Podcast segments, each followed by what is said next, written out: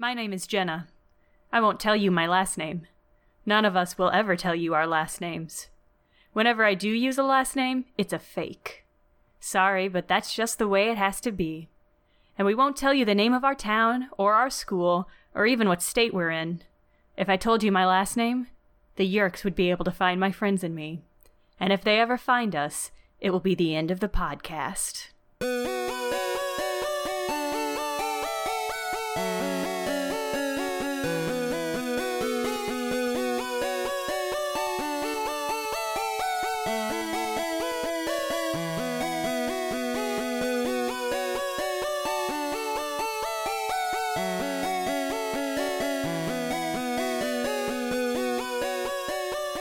Welcome to Fan Fandelites. We're on book two. So, The Visitor is sort of a, a, series of vignettes almost in which they discover a little bit more about their morphs and what they can do with it, but mostly they just sort of struggle to find direction in this guerrilla war that they've been conscripted to. Uh, it's told by Rachel, it's from Rachel's point of view, and it's sort of focusing on Rachel's relationship with her old ex best friend, Melissa Chapman, uh, daughter of known Yeerk controller, Mr. Chapman. And it, it, a large part of the action is Rachel uh, infiltrating the Chapman house to see like if they can figure out any more information about Mr. Chapman, about his movements, about where the pool of all the Yeerks is or where other entrances are.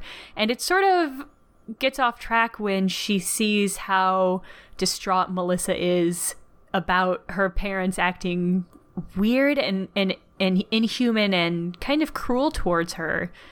I, I think there's a the, the focus of this book is really the sort of family drama that is complicated by aliens in people's brains controlling them and keeping them from sort of engaging in this family situation.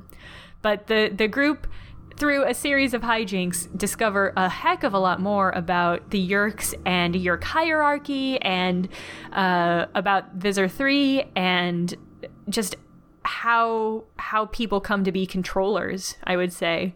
Uh, is there anything I missed? No, I think that's real good. Yeah. Book two, The Visitor. A much more ominous title than I think the, the episode calls for. Oh, definitely.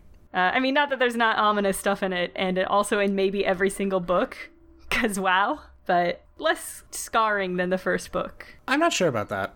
Maybe scarring in different ways. Yeah, yeah. I mean, there was. I mean, there was a little bit of body horror in this one. I mean, I think especially like Rachel's dream, or, I should say nightmare, where she was a, a shrew eating a maggot that was writhing on a dead cat. Yeah, and it made her vomit. Yeah, that's a pretty intense nightmare. Uh, no, I was thinking uh, specifically more of the um, attempted abduction. Yeah, like Jesus Christ. So they're like 12, 13, so Rachel's like a 12, 13 year old girl. She's and, a 13 year old girl. That's yeah, some context here. A dude on the street stops his car and tries to get her into his car? Like, it's an attempted kidnapping. It's absolutely an attempted kidnapping, That's... foiled by like elephant man tactics. Yeah, those that classic. I I, I know in every self defense class I've ever been in, uh, mostly it's uh, step on the inseam, hit, hit them in the stomach, and also morph halfway into an elephant. Is it hard to shout, that's my purse, I don't know you, when you have your mouth morphed into a trunk halfway? well, as the book demonstrates, she just kind of honks at him. and it's just this horrible animalistic hybrid. It, no better than he deserves. I kind of wish that she had gone full morph and just crushed the ever living guts out of him. And I, I, that's crazy. It's crazy, first of all. It's crazy. 2nd mm-hmm. of all, she doesn't tell anyone. It's, she never even thinks about it again. No, I mean, when she gets into the car, she's worried that uh, the Chapmans saw her, which didn't seem to be the case but like she she lies to them about what he was doing. And she yeah. doesn't tell her mom at all. No. She doesn't even tell the other Does she tell the other animorphs? No, wait, you know what?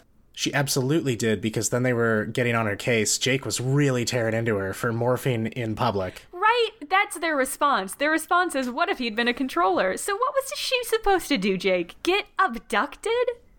Get fucked, Jake. I did notice that we're already book two and Jake's already getting more morally dubious. Yeah. His command decisions have started becoming like, oh, yeah, sure, I'll just lie to you and hide as a flea on the back of you, and we'll just bring that up later. Um, yeah. you should definitely spy on your best friend who's obviously having some issues. Just pretend to be your cat. That no was big deal. all layers upon layers of privacy invasion. Jake is the NSA in this. Whoa. He's the bug. Yeah, I mean, she literally got bugged. yeah. The whole, God, everything that happened with Melissa, like, this is, I think the first book is really heavy on the body horror aspects and the just sort of the cosmic horror of being controlled and being manipulated like this. This episode was really like an emotional terror. Just the fact that Melissa sees that her parents are wrong and she she seems to internalize this that they don't love her but like when when when Rachel walks into their house and uh, Mr. Chapman is just sitting there and not watching TV or reading he's just sitting there staring Yeah, is that seriously the best thing that Yeerks have to do for fun when they're in a body?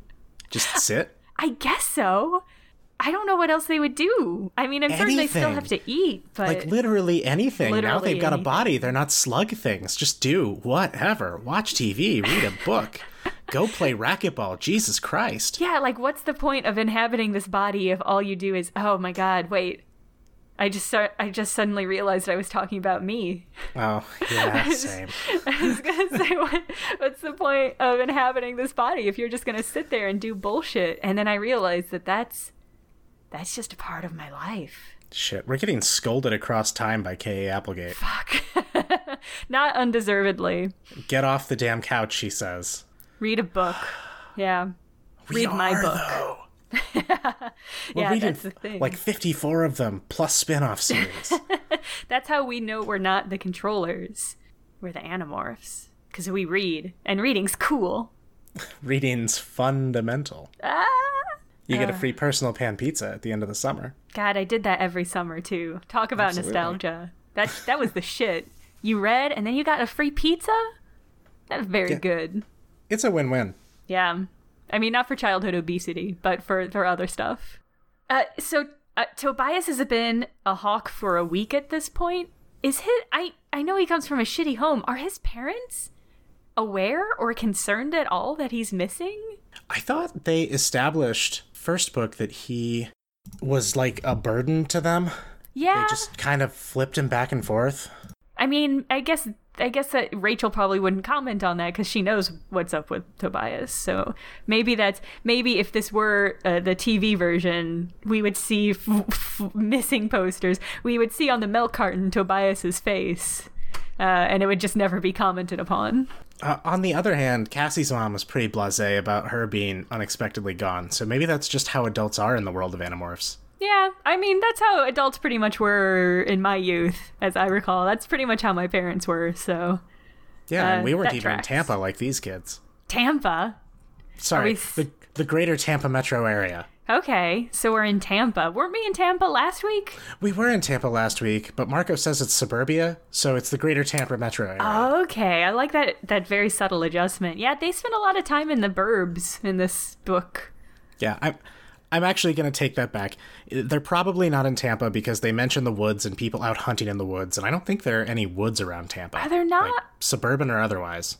That's a sh- yeah. It's hard to imagine uh, some uh, ponytail beer drinking teenagers in a bunch of palm trees shooting at birds. That doesn't meld. I feel like that's more of a panhandle thing. So uh, I'm I'm mentally adjusting somewhat to I guess Virginia because that's the other Busch Gardens. Mm. See, I can see I can see people shooting down bald ego- eagles in Virginia. Like that melds with my understanding of Virginia. It sort of makes a little more. You might be thinking of West Virginia. I might be. I have not. I don't have a lot of context for either Virginias. Sorry, Virginia and West Virginia listeners, but where we're from isn't any better. Yeah, no kidding. I'm speaking of reoccurring segments. uh, uh, One of them being where do the Animorphs live? My favorite reoccurring, my personal reoccurring segment uh, is this cannibalism. So Visser 3 has that morph that allows him to suck Yeerks out of a host's head. They call it the. It has a special alien name, but they refer to it as the Yeerkbane, which is good. I think that's good. Very Tolkien esque. Yeah, is the so if Visser 3 morphs into this Yeerkbane and sucks a Yeerk out of a host's head, is that cannibalism? Because he's a Yeerk mentally.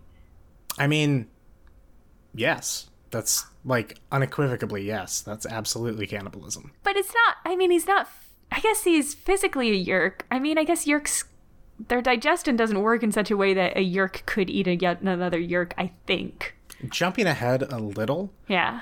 uh, we know from some of the events of uh, a later book that when you are in a morph, uh, y- you can taste things Yeah. like hard if it's got a better sense of taste than than your normal form. Right. So i- he's a year consciousness, uh, and he can definitely taste this slug sliding down. It's a conscious act of cannibalism. Absolutely, Yeah. he's a Hannibal of himself. That's fair. It's, it's, it is a choice he's making with knowledge. I mean, he could he could just wait until they need Kandrona and come out and then stomp on them. Yeah, that's not as fun. No, I just checked. Tobias lives with his uncle. Okay, this is probably probably his uncle doesn't give a shit. Yeah, it's his aunt and uncle, neither of who like him very much and pass him back and forth. I appreciate that. I mean, that's that seems like a very deliberate plot point, so that there's not the complication of people looking for Tobias after he morphs. But I appreciate that K.A. Applegate puts it in such a way that it's also the reason that he is a hawk. Like his shitty life is why nobody will look for him when he's a hawk, but it's also why he becomes a hawk. Oh yeah, absolutely. It's it's part of the attachment that uh or the attraction of the hawk form, the freedom of being able to fly provides him. it's super weird that the animals' brains are still a part of them when they morph. Like the they morph and they have their human consciousness, but they also seem to have this animal consciousness. So is Tobias just always going to be like two-brained? I mean, he kind of has to. I feel like if he went full Tobias, he would not be able to really fly as much anymore. And I know I feel like later he struggles with that, right? I, I think he does at some point, but already he's getting very uh he, he's very accepting already of eating live rodents Yeah. and uh, he doesn't deny picking up some roadkill. Yeah. So I feel like he's he's already started sort of integrating the hawk instinct into his day to day because it's just worth it to him. Yeah, I mean, I don't think he can avoid it. Like, because I don't. H- how else are you going to eat if you're not willing to to kill rodents? Because you're a hawk now. Because you made a bad life choice. Right. I mean, if he'd been stuck in a seagull more, if he could still get by on hot dogs and stuff, but Yeah, he could scavenge off the beach from Exactly. tourists. Yeah, the Tampa beaches. right, we we're Virginia now. Remember, Right, the Virginia beaches. right? Uh, you know, Virginia makes more sense anyway because if you're staging an alien invasion, um, you may want to be close to sort of the seat of power, and Virginia is Oh. like like Nova's right there next to DC. Yeah, that makes sense.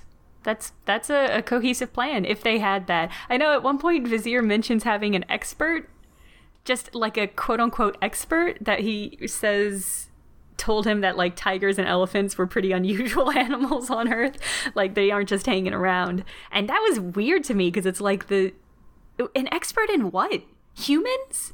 Yeah, like humans. just humans is that just a human though like how do you like uh, is a is an expert in human just a human who No, like you get a bachelor's stuff? degree in Muggle studies, and then you're an expert in humans. i think you could get a master's in that i'm pretty certain i have friends who have masters in that in Muggle studies, yeah why not I believe it. I believe it.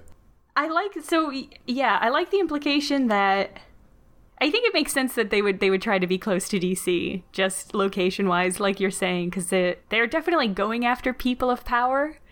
But I think it's really interesting that you get the situation where the human Chapman has something to hold over the Yeerk Chapman that forces them to work together against the Visser almost.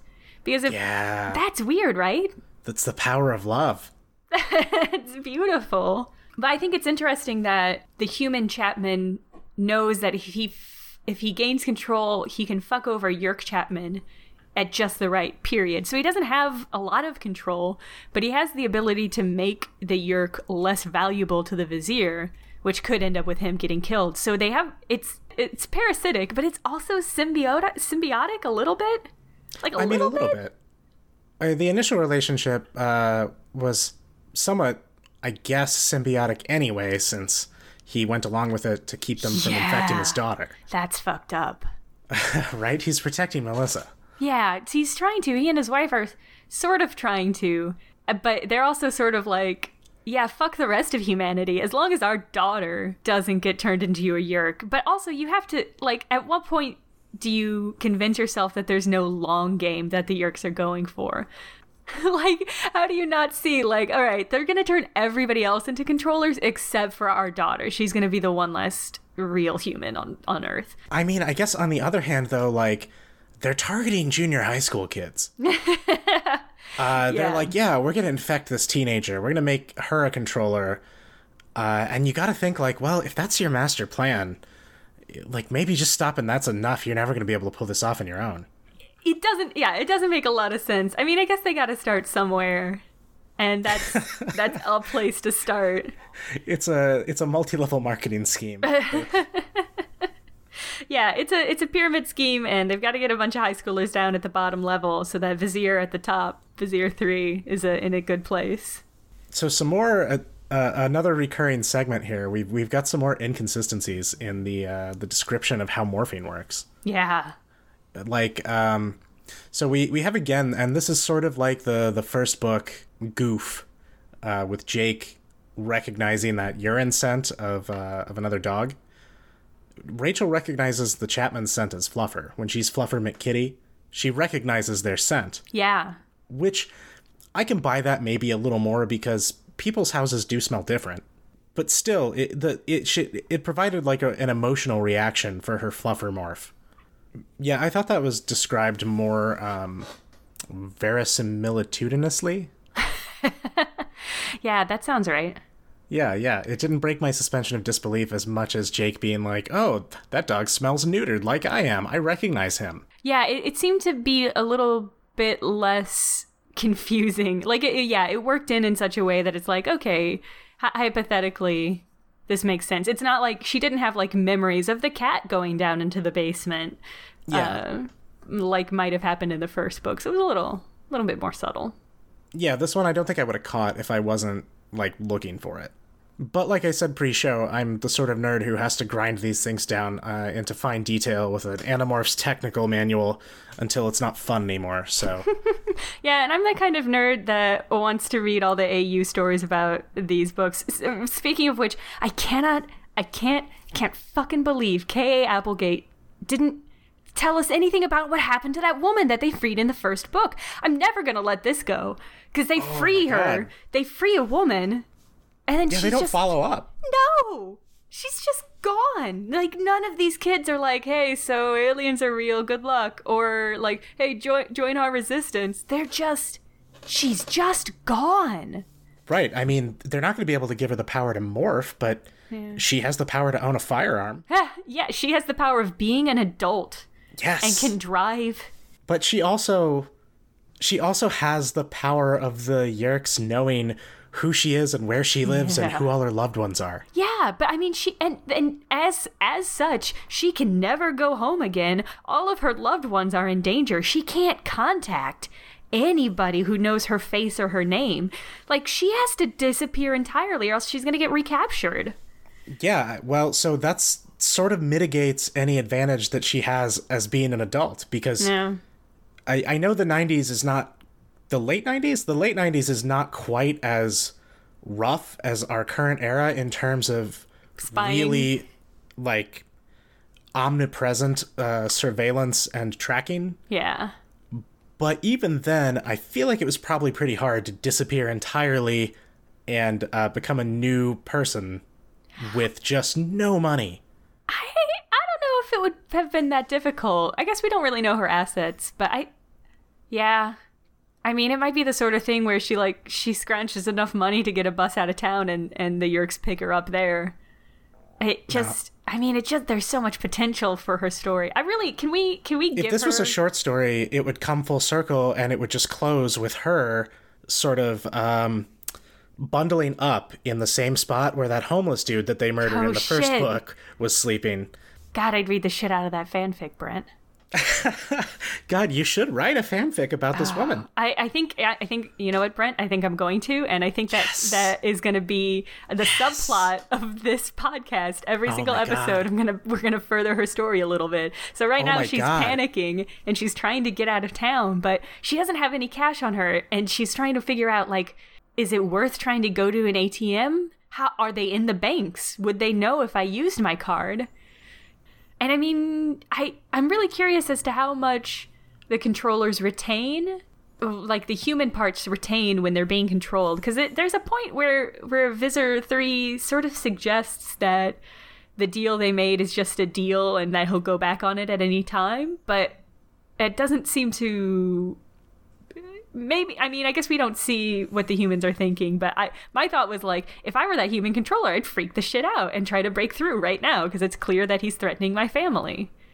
Well, right, and that's what Chapman does, and to a lesser extent, uh, Tom does in the first book when uh, he thinks that Jake's being seduced into joining the sharing. like the mask slips for a second. Yeah. But I think it's made pretty clear that no matter how hard the the host fights, that the Yeerk is always going to win in the end. Yeah, The only lever that Chapman had over his was that he's a public He's- figure. yeah, he's a principal. People are going to notice if he starts like seizing, Yeah. like having facial ticks, Yeah, yeah, and I think he trying the- to choke himself. Yeah, I think he explicitly says like that's something humans associate with mental illness, so I will lose my job. Yeah, they won't let him around the kids, that's yeah, for sure. no kidding. So, when we get a Patreon for this, are you going to script out the AU story about this woman and we'll act it out for bonus episodes?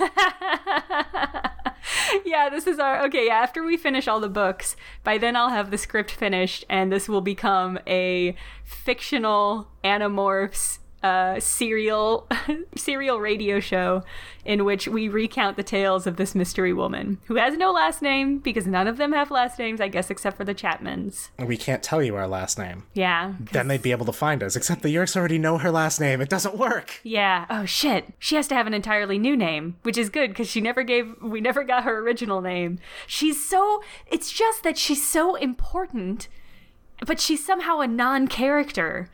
Like Wait, it was wait, something wait, that was. wait, wait. Yeah. This is the late 90s. What if she's a badass goth techno pagan hacker and she just goes by a handle? I like that. No, I really like that. Okay, so what's her cool handle, and it, is there leet in it? I probably, but I don't know. I'm bad at cool handles. Well, okay, so it should be something Animorph themed.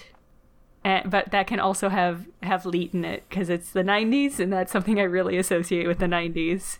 Oh, yeah, hard, especially mass media portrayals of Oh, hackers. quote unquote hackers. Yeah, she has wraparound sunglasses. Oh, she God, finds a trench coat. For sure. Oh yeah, God, she's so cool. Okay, uh, she also has one of those um, plastic lace necklaces, like those She's tattoo chokers. haircut? Yes, and a pixie haircut, and she wears glitter eyeshadow. Uh, this is just my '90s Mary Sue, I think. This is my Animorphs Mary Sue.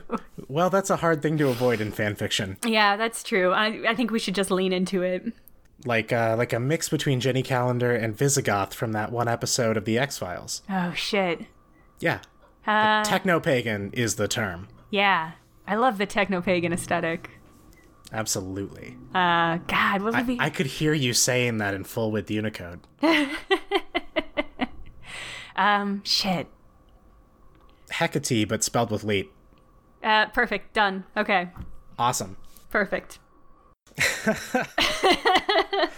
This is way too much. Uh, th- this is more thought than K.A. Applegate put into this uh, ever. This ever character again. specifically, yeah. Uh, Hecate. Okay, that's really good.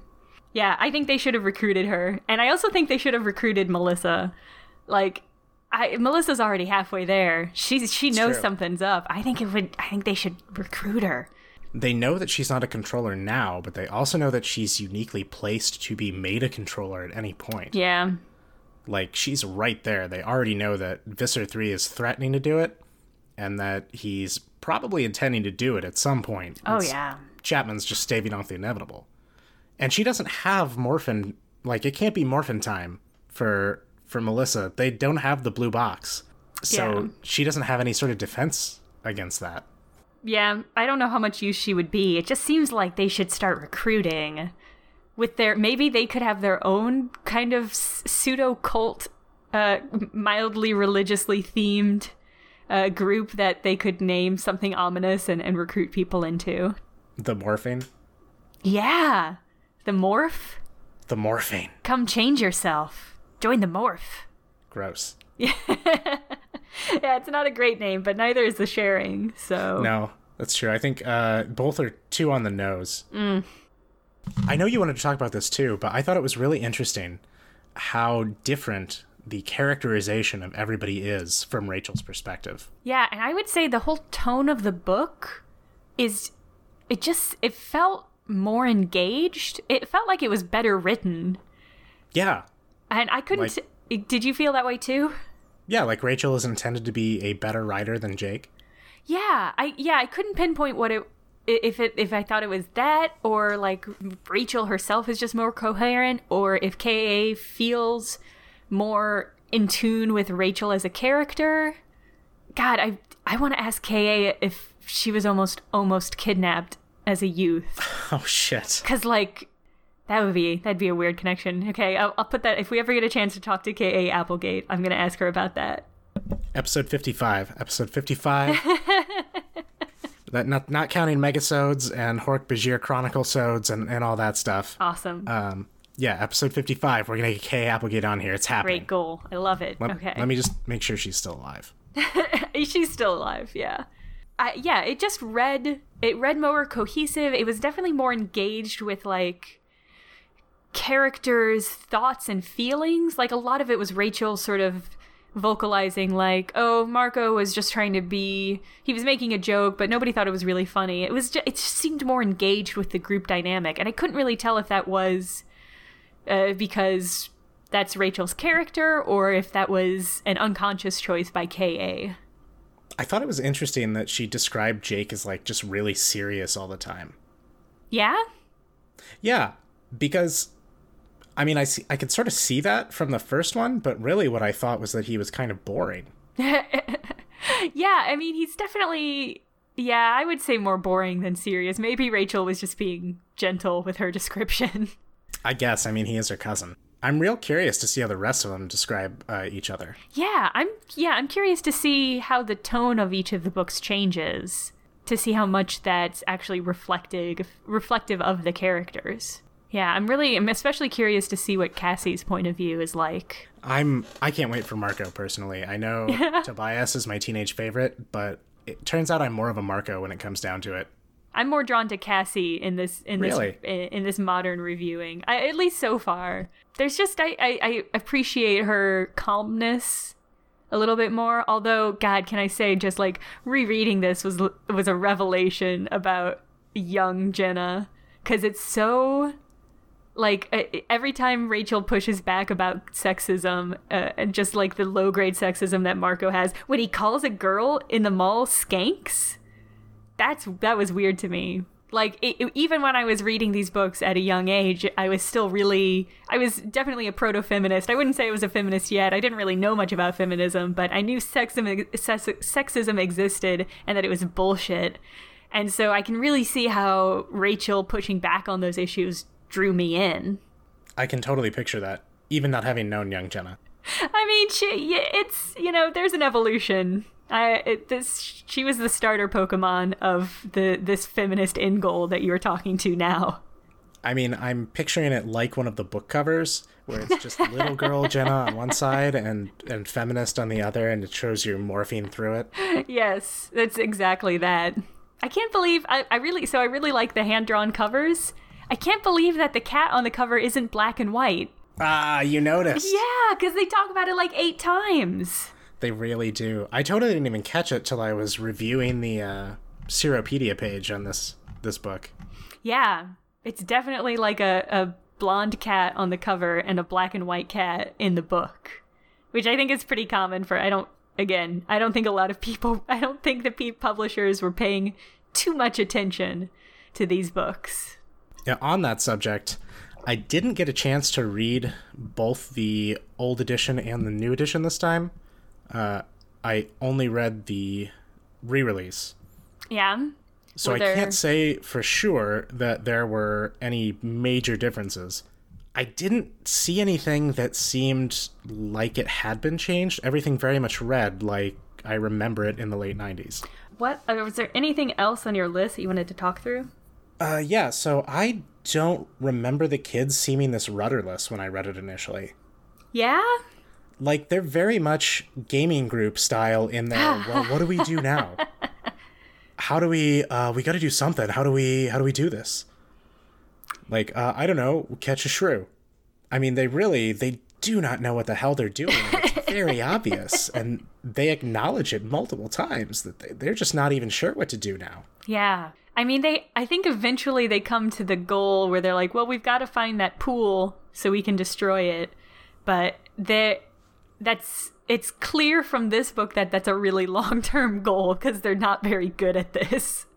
Yeah, I mean, the first time they managed to rescue one woman who they promptly forgot about forever. Yeah, so- they kicked her out the door. They said, "Later, Toots. We'll never hear from you again." Oh, well, Hecate was helping them in the background uh, via sick computer hacking and 90s kickflips and virtual reality. they'll never know and they'll never appreciate her. I think it's really interesting that Visser 3 is probably like he thinks they're a- Andalites, of course. Uh and he probably is going to kill them when he finds them. And I think that's really interesting because he doesn't want other Yeerks to make them hosts.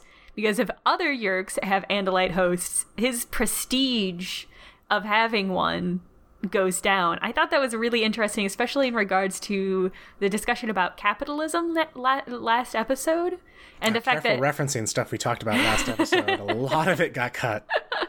I hope this one. Okay, if two things have to stay, it's this uh, capitalism metaphor, and it's the is this cannibalism because those are the two things I'm hanging my hats on. you, you- why do you have two hats? Uh, one's my regular hat, and one's my hacker hat.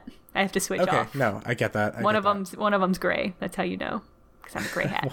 That's the normal hat. The hacker hat, I assume, is black. Yeah, and it's a fedora. So I think it's really interesting in regards to capitalism because it, it, this idea that the body you're in has value, and that if there are more bodies of that similar power, that yours is less valuable. That is an excellent reading of it and way more high minded than mine because I was just thinking that Visser 3 is like Cobra Commander uh, in terms of harebrained schemes that uh, will never work and having a special knife for stabbing people in the back when he's backed against a wall. Yeah, it does seem pretty unnecessary. Like you could have just had your your. I mean, I guess he wanted to interrogate him, and that's fine. But Yeah, but you're absolutely correct. He obviously does not care about aiding the war effort as much as he cares about his own position within the Yeerk power structure, which I guess sort of makes sense given that they have somewhat of a pyramidal power structure. Yeah, I mean, there's definitely layers and hierarchy, and I think at, at one point the Chapmans are talking about uh, how uh, Mr. Chapman saw that hologram of the Yeerk Bane slurping out a specific like known Yeerk, like a Yeerk that they all knew, and sh- the, they said something like a Yeerk from the second century, uh, and it read a little bit like sci-fi nonsense.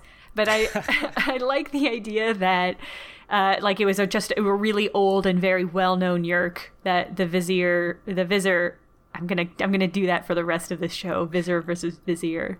That's fine. I'm going to keep going Yerk and Yerk. Okay, I like that. Okay, good. We're covering all our bases. It, it the fact that he just eats this really famous, well-known Yeerk because he can, because he has the Yeerkbane morph. And how nightmarish is that? Like he has a specific morph dedicated to cannibalizing his own kind to keep them in line. Yeah, he's very much a rule by fear sort of dude. And I mean, it, it works, kind of. I mean, I guess we'll find out Yeah, that's true. We'll see in the long term. Whenever they describe a Taxxon being sliced open and that green yellow fluid coming out, it makes me oh, think God. of a really runny egg yolk. like when you when you fork into it and all that goo spills out and because when I when I see that goo spill out, I'm like, yeah, God, I want that goo, and I feel like it's probably I feel like the Taxxon. I feel like the Taxxon probably have a similar feeling when they see another Taxxon get split open. More oh, Shit, cannibalism. you need to upload the audio of this because I want that to be my new ringtone. oh God, I want that goo. You don't want that egg goo when you see an egg split open. You're oh, not like, gotta get that goo." goo. Gotta get some toast up in there. Gotta sop that up. Let me lick my plate. Gotta get that good protein in. Good. Is there anything else you wanted to cover? Um, oh, I thought it was interesting, uh, or not interesting necessarily, but but notable definitely, that at this point, like Tobias's narrative that he's pushing, and that sort of the rest of them are buying into to a certain extent, is that the Andalites are coming to save them. Yes. Yes. Like they very much view what they're doing right now as Like a stopgap measure. Yeah. yeah, they're keeping them from taking over long enough for the Andalites to come and save everything. Yeah, I thought that was really grim because that's like the last line of this book is Tobias saying, uh, "We just need to keep it together till the Andalites get here." Um, Yeah, especially because I feel like I feel like the Andalites maybe don't even care that much. no, they super don't. I don't think like I know uh, they are around and they show up once or twice, but like that's they're waiting for backup that never really materializes. I mean, now granted, neither has finished the series. when Yeah. we were kids, so maybe it does materialize. Maybe fair. Andalites show up, guns blazing, riding in on uh, out of the sunset with their white hats and save the day. But the tone of the series so far does not say to me that that's g- how it's going to turn out. And that's it's a really big assumption Tobias is making. And yeah, you're right. They all seem to sort of buy into that being the case. Like they're just trying to weaken the Yeerks uh, in time for the actual heroes to show up. Um, not at all realizing that they're it. They're it. I think we do uh, discover during this episode the concept of um, like Yeerk spawning pools and there being some sort of relation between Yeerks that spawned in the same pool. Oh yeah, the spawn mate comment about how he was gonna get a spawn mate for Chapman's daughter. So that's an interesting little bit of Yeerk anthropology showing up uh, in book two. Yeah, and I thought that was interesting because it's like a spawn. uh, What I recall of Yeerk mating rituals is that like three of them bind together and then split apart into a bunch more Yeerks, and that's sort of how they multiply. Do you remember that? I do not remember this at all, and frankly, when I think about Yeerk reproduction, I think of that episode of Futurama where Kif gets pregnant. Oh shit! Yeah, That's that's my conception is that whole ritual out in the swamp. That's, that's extra distressing. yeah. No, pretty much.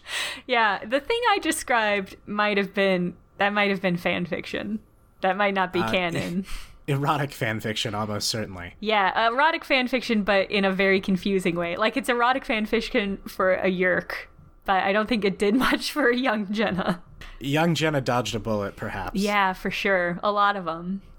I, thought it was interesting this idea that uh, two Yeerks are like siblings in a way by being spawn mates, and that they might get put in like a father-daughter human set. Like there, there are some weird implications there. Not necessarily with the the well, maybe with the the father-daughter set of them actually being siblings in practice. Uh, that was sort of a, an interesting concept to me, and I, I don't know how important family ties are to the Yeerks. I mean, I. It sounds like they're all just gonna sit like on the couch and stare at the wall. Fuck. Yeah. So I don't. I, I'm not sure that the family dynamic really enters into it, except as part of the act that they put on when they're out in public. That's true. And super creepy. So, why do you think they sent Jake in as a flea? I mean, I think they didn't trust Rachel. But like, why? Yeah. Was it just the recent trauma of Tobias uh, getting stuck. Oh, maybe. I mean, that seems like it's part of it. Tobias is the one who seems to have set the rest of the group on Rachel's back, kind of literally. And I, I think it's interesting that you have these moments where Tobias is clearly talking one on one to the members of the group through thought speech. And the other, like Rachel, can tell when he's talking to Cassie. I thought that was a really interesting dynamic to set up, but maybe not Yeah. a good one for group cohesion. Tobias is always going to spend a lot of time talking privately to Rachel, um, just by dint of having a super crush on her. Yeah, and he seems, I mean, they all seem pretty concerned. And not for no reason. Uh, Rachel does have maybe a, a loner streak that might have gotten her into trouble. I think it's, I think the book is a little ambiguous because, like, Rachel asks Jake to stop talking so she can concentrate on being a cat and not getting noticed by Chapman. And Jake keeps talking. And I think he wa- was talking, or they were having a conversation when Chapman hits her with his shoe and discovers them. So I think there's this question of if Jake the flea hadn't been there, would she have been able to have dodged? And if, I mean, there, there's a question there that I think is interesting. Yeah, well, I mean, as far as I could tell, Jake the Flea did not really contribute much. Yeah. Yeah. Other than happening to like hop off and change into a human and change back into an animal when they went to the construction site. But all the rest of them were there anyway, so all it really did was like all it really did was signal to Rachel that Jake doesn't trust her to deal with her shit. Yeah, pretty much. I don't know what his plan was. Like, I'm going to go in as a flea and not be able to see or hear. I can talk to Rachel, but neither of them can talk to anybody else in the group because they're too far away. Like, I what? Why? Yeah, I don't know. I really know. don't know. I don't know either. I question your leadership, Jake. I question Jake's leadership anyway because, like I said, he's already making some pretty dubious uh, calls, morally speaking. Yeah. ethically. I don't know. All right. Well, that'll do it for this week, folks. Um, thanks for listening to Fandalites. Uh, you can find more at fandalites.com. Like and subscribe follow- and tell your friends and and pick up some Animorph books and read along with us, please. Follow us on Twitter at Fandalites. Thank you to Dustin Odell for the intro and outro music. You can find more of his stuff at dustinodell.bandcamp.com. Uh, we'll see you next week when we cover book three, The Encounter. This one from Tobias's perspective. Very exciting. Eh, I'm I'm just super amped about it. All right. Thanks for joining us. We'll see you next week. and remember, folks, nostalgia is a drug.